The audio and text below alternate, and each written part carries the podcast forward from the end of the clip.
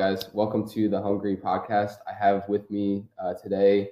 Uh, this is Chris Montanez, and uh, yeah, Chris has been in in the food industry for quite some time. He runs a catering uh, business, uh, Puerto Rican type uh, style.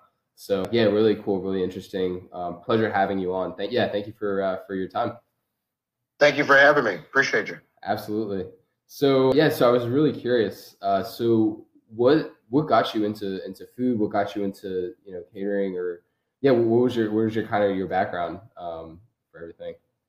Well, I, I actually started cooking very young. I, I was um, the cook for a nursing home at 17 years old, um, and kind of started busting my chops there, um, and and learning the business a little bit, and then um, just did a lot of cooking privately. And then uh, a buddy of mine started a crab cake business, mm. um, Talk of the Mountain Seafood, and I was doing their sides.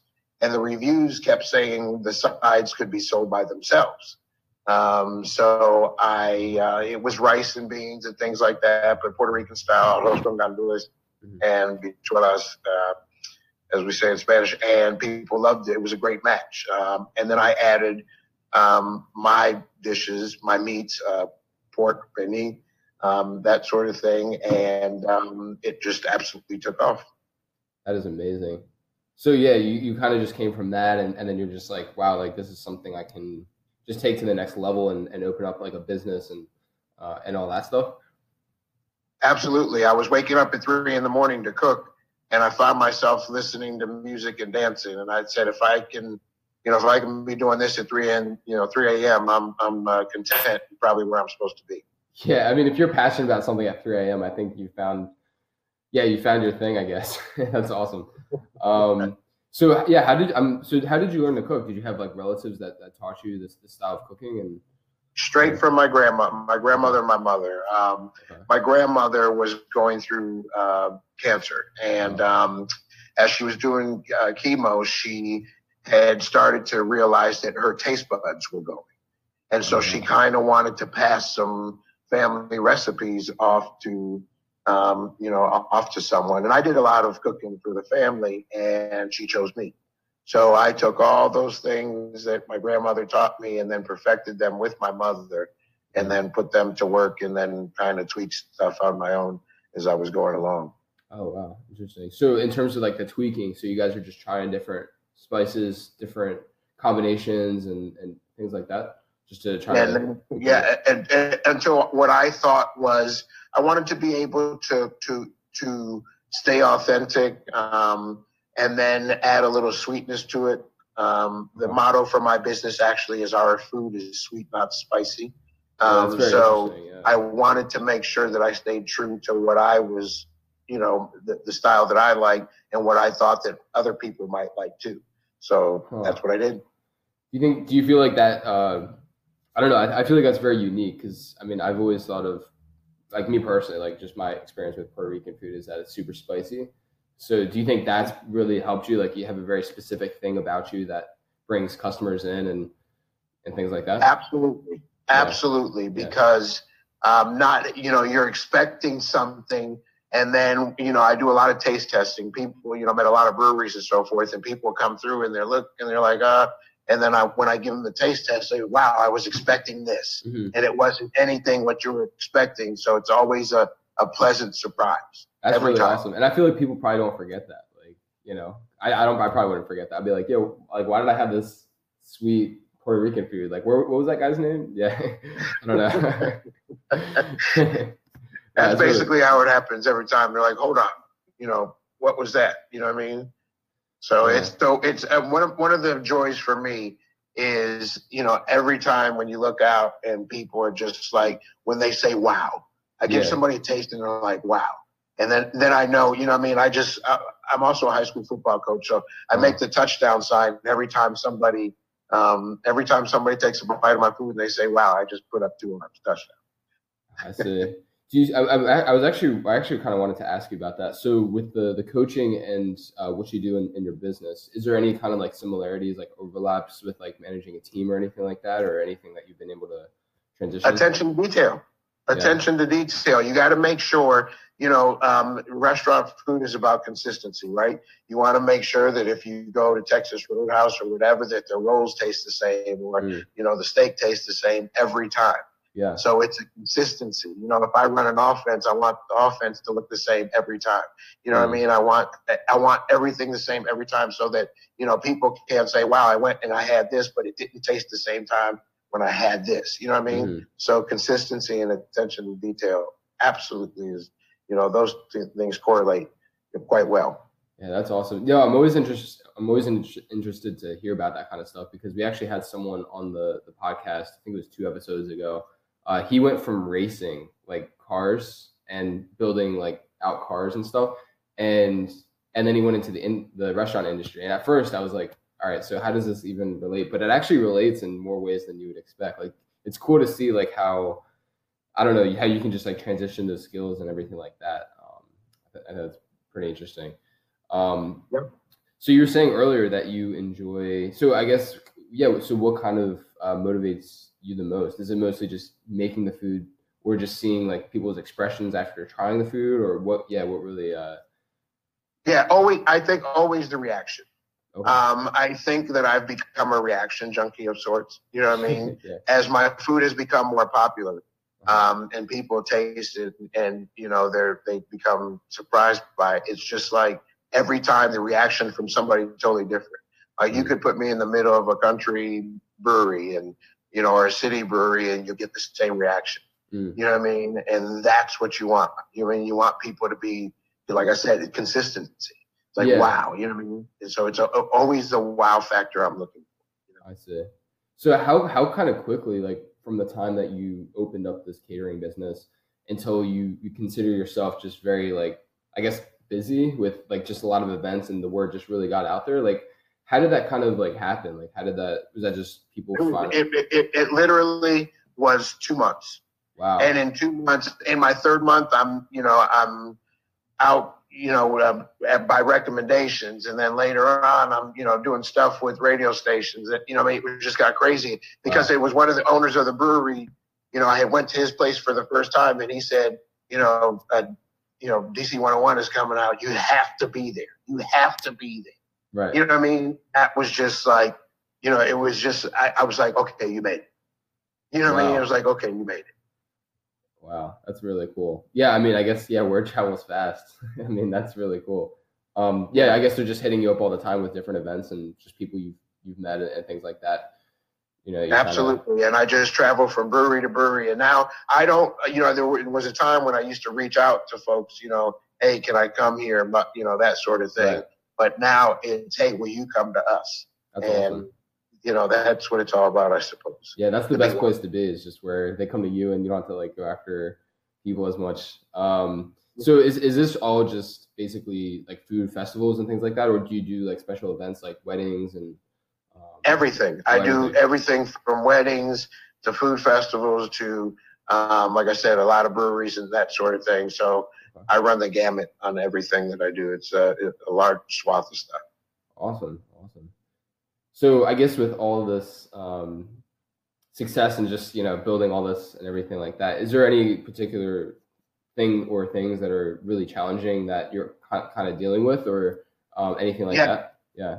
I, yeah. So for me, like right now, what I'm running into is that um, I'm having to say no Okay. because I can become overwhelmed sometimes. You know what I mean? So there's some times when you know there's um, a bigger event or multiple events on the same day, and I've done it where I've Oh, had a catering deal, you know, two catering deals in one day, you know, with a couple hundred people. Um, but it's extremely difficult. Yeah. And you know what? It's stressful on all you know all around me. So you know that that's saying no sometimes. You know is just just because of the sheer number of things that I've been doing is has been a little difficult. Oh, I see. So yeah, you can handle kind of so much. So I'm I'm actually curious. So how how big is your team? Like how many people kind of cook to serve all those people? Right now, when we are at maximum and I got everything going, I have a team of four. But Wow. the team of four is absolutely exceptional.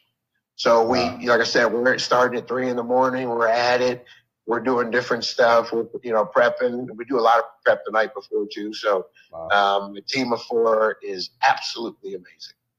That's amazing. Like that's so much work to be put in the food, but I'm sure people can tell like when they taste it, it's just it makes a huge difference. I'm sure. Like it's just yeah. Absolutely. The one thing that was like, you know, Latin, you know, I'm, i know it's a Latin thing, it's Italian thing that all, the food is made with love, right? right. So it's over time. And if yeah. you're spending that much time over the stove with what you're cooking, you know, it's easy to make a 30 minute, you know, thing of rice or yeah. stuff like that. But when you're starting at three in the morning, your event is until four, and you're putting that much time into it. You know what I mean? You mm. really, mm. you know, you've invested everything you've had into that moment at the end. So. Wow, that's it's very interesting that you say that because pretty much a lot of these interviews that we've had, it's kind of a common thread where people will be like, basically the the love and the the caring and and those traditions that you know from the roots of you know some different cultures and things like that. Um, it's very important for that to to continue on because it's kind of forgotten nowadays. Um, I know personally, like where I live in Philadelphia, uh, we have some of the best food uh, and very diverse too. But uh, a lot of the roots are forgotten, and uh, it's really you can really tell the difference between a 30 minute rice and something that's you know was passed on from generations and was really prepared uh, the best way and and thoroughly and and you know love was put into it and um, yeah it just makes a, a huge huge difference so it's cool that you're able to from your grandma be able to just carry that on and uh, yeah, because it, it, can be forgotten, I think, a lot of the time. So uh, yeah, it's really cool. So I'm trying to see. So what else do we? Oh, so what is your uh, favorite dish that, that you create or that you have created? Um, well, I um I make something. Um, it, it, it's bistec, okay, in Spanish. But what it is is it's um, steak and onions. Um, and because I um, have a sweet food where most people use yellow onions or mm-hmm. shallots or some stuff like that. I use Vidalia sweet onion, right? So at the end of you know, and I I, I cook it over time. Mm-hmm. So it's a it, it, it's in a sauce which um, kind of softens the steak, and this gets people every time I ask them. I say, "Have you ever had a steak that you can cut with a plastic spoon?" And they're wow. like, "I don't know." And I'm like, "Here's the plastic spoon, and here you go." Wow. And every time we're like, wow. You know, so I, like I say, it's that one thing. It's like, wow, wow. You know what I mean? And that um, that is my favorite dish, just because at the end, um, what you would think would taste, you know, steaky or you know what I mean. I, I use um, a, a, bit of vinegar where you have vinegar taste. It tastes like sugar. Mm-hmm. So the sugars from the Vidalia onion really seep in, and I use a lot of it. So what it, it just seeps into the meat, and so what it ends up mm. being is like this tenderized piece of beef that tastes like sugar. It's outstanding. Oh man, You're, I haven't eaten uh, breakfast yet, so I'm, I'm, I'm, super hungry right now. That's that sounds amazing. Yeah, like um, so yeah, it's like, again, it's just like that surprise. Like just, I mean, I mean, I know I would be surprised by that. That's really cool. You you just take a plastic spoon and you just yeah, you can just like eat a steak and it's and I and I you know lies, you put it in there and it's so tender. And you can take the toughest cut of steak. So normally what the type of steak that I would use yeah. is a cube, right? And so cube steak, you know, is in the the um, the tenderest cut of meat. But mm-hmm. after I'm done with it, you can cut it with a plastic spoon. Wow, that's amazing. Um, so I was actually curious too, like kind of going back to the growth of of everything like that. Uh, was this all word of mouth, or did you have any kind of like presence like online that that helps you uh, get more customers, or like, well, yeah, what was the whole story of just you getting your name out there and getting? Uh, well, yeah. it was a little bit of word of mouth, and um, I consider myself to be a bit of a Facebook junkie. Okay. Um, so in being in several groups and that sort of thing, I um, started a page and um, learned how to use the page um, and learned how to take pictures of my food and start just promoting that. Um, and then getting it out to the right groups. We have some foodie groups and some mm. large just community groups. And every time I did, you know, I put something out there and, you know, I thought that I, you know, played with words and that sort of thing. And, you know, next thing you know, um, I'm getting like, you know, 6,000, 12,000 views a week, um, on my page. Wow. And it's just totally just that that was you know that that the foodie groups were were helpful because you know people want you know hey what do you know about what's in your area what's good? And you get in there a couple times and um, you know you get a couple people to eat your food and it all takes off. Takes off. Yeah that's that's the that's the thing because i guess get, getting those initial customers and just providing a very good product and service and the word just spreads like crazy from there. I mean people i mean if people have a really good experience with something like they don't forget it and they talk about it. And um, it's amazing uh, how fast word can just travel. Um, and and especially when you have i guess facebook to get that initial attention. Um, yeah that's a really cool thing. So and now we've added instagram and twitter as well. So oh, really? now we're yeah now we have a total social media presence. So um, we're everywhere oh gotcha gotcha so yeah i guess that's like content from like the events and everything and the kind of dishes and all that that's awesome um, cool so uh, another thing i was really curious uh, for you was how how have you seen the the food or how how has the food scene and the the culture changed over time uh, in the DC area? Like, what have you seen? Is it very yeah? What is it like? It's very multicultural. Okay. It's very multicultural. You can go from Korean barbecue to um, to uh, Puerto Rican food to to uh, you know Vietnamese food. I mean, it's just it's very multicultural. El Salvadorian food, and, and everybody's kind of everywhere.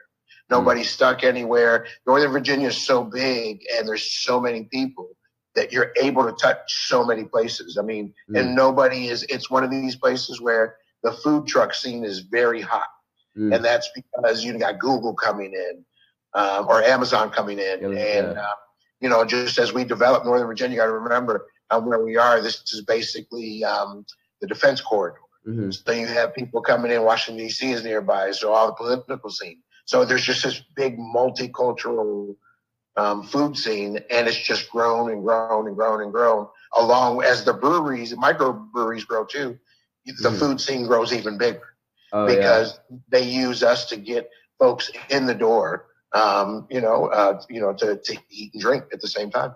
Mm. Yeah, there's actually uh, where I live. There's a there's a taco uh, stand, and I can tell you firsthand that it works for me and my friends every single time. Um, and I and I actually do remember. I think it's on the mall, like the the regular like during the summertime, the mall. There's like just a whole bunch of like food trucks that just come out, and Absolutely. they're all just so diverse. I mean, it's just amazing, and the food quality is is incredible. From yeah. Um, and it's like yeah, there's like African food, there's Italian, there's um, yeah, like Asian food foods. Uh, it's just you know, a lot of fusion stuff where yeah. people are taking you know cultures and then mixing them together. You know what mm. I mean? Which is which is awesome. You know, awesome to see. Yeah. So, is it safe to say that you know you're you found your place, you found your your spot, like location wise? Absolutely. Yeah. Okay. Yeah, absolutely. I think I'm where I'm supposed to be. And you know, it's funny because um, there's no timetable for that, right? Mm-hmm. As you grow, you know, when you get to adulthood, um, you go through trials and tribulations. You kind of go through all kinds of stuff. Nobody hands you the manual and says, "Hey, you're gonna you're gonna find it at this age." You know, right. and here I am at 47 years old. You know, and a couple years ago, somebody was like, "Bam, here's your calling," and here I am. Wow, that's amazing. So, were you were you always in Virginia, like pretty much your whole life?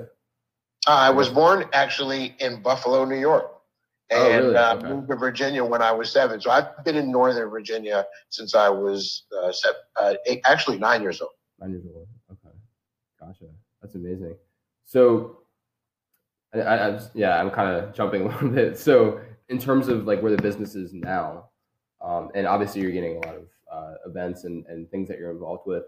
Where, where do you are you trying to expand the business like in the future, or like what, like what's your overall vision of uh, your catering business and everything? You know what? Actually, I, I, I that is the, the goal is to expand. I um, I, I see myself um, with several brick and mortars and touching places, um, you know, uh, in Florida, in New York, um, mm-hmm. in Dallas, where there's these large uh, Puerto Rican populations, and then being able to cross over, um, as I have done here, mm. um, just to um, to get an initial base and then bring people in um, to to taste a different type of food.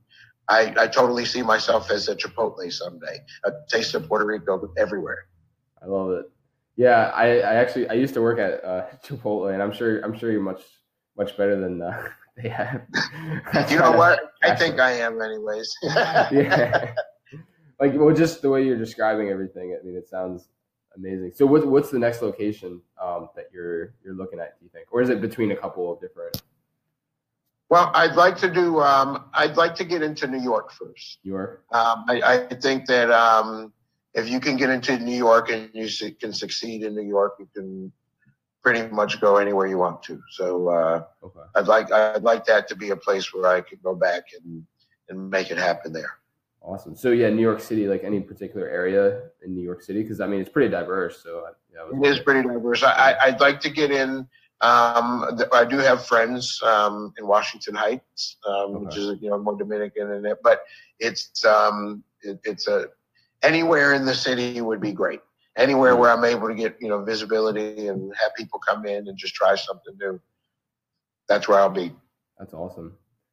Well, uh, yeah, thank you uh, so much uh, for your time and everything like that. It's really interesting just hearing your story and everything. We we haven't had someone that does uh, catering and very specifically Puerto Rican catering with a sweet twist. So, um, yeah, thank you so much for uh, for being on. It was, it was, amazing just hearing your story, and um, I know we're, we're going to definitely be in touch. So, I wanted to ask you. So, do you have any like uh, kind of plugs, like any website or I know you said you're on Facebook and Instagram and everything like that. Do you want to just leave that uh, for anyone just listening?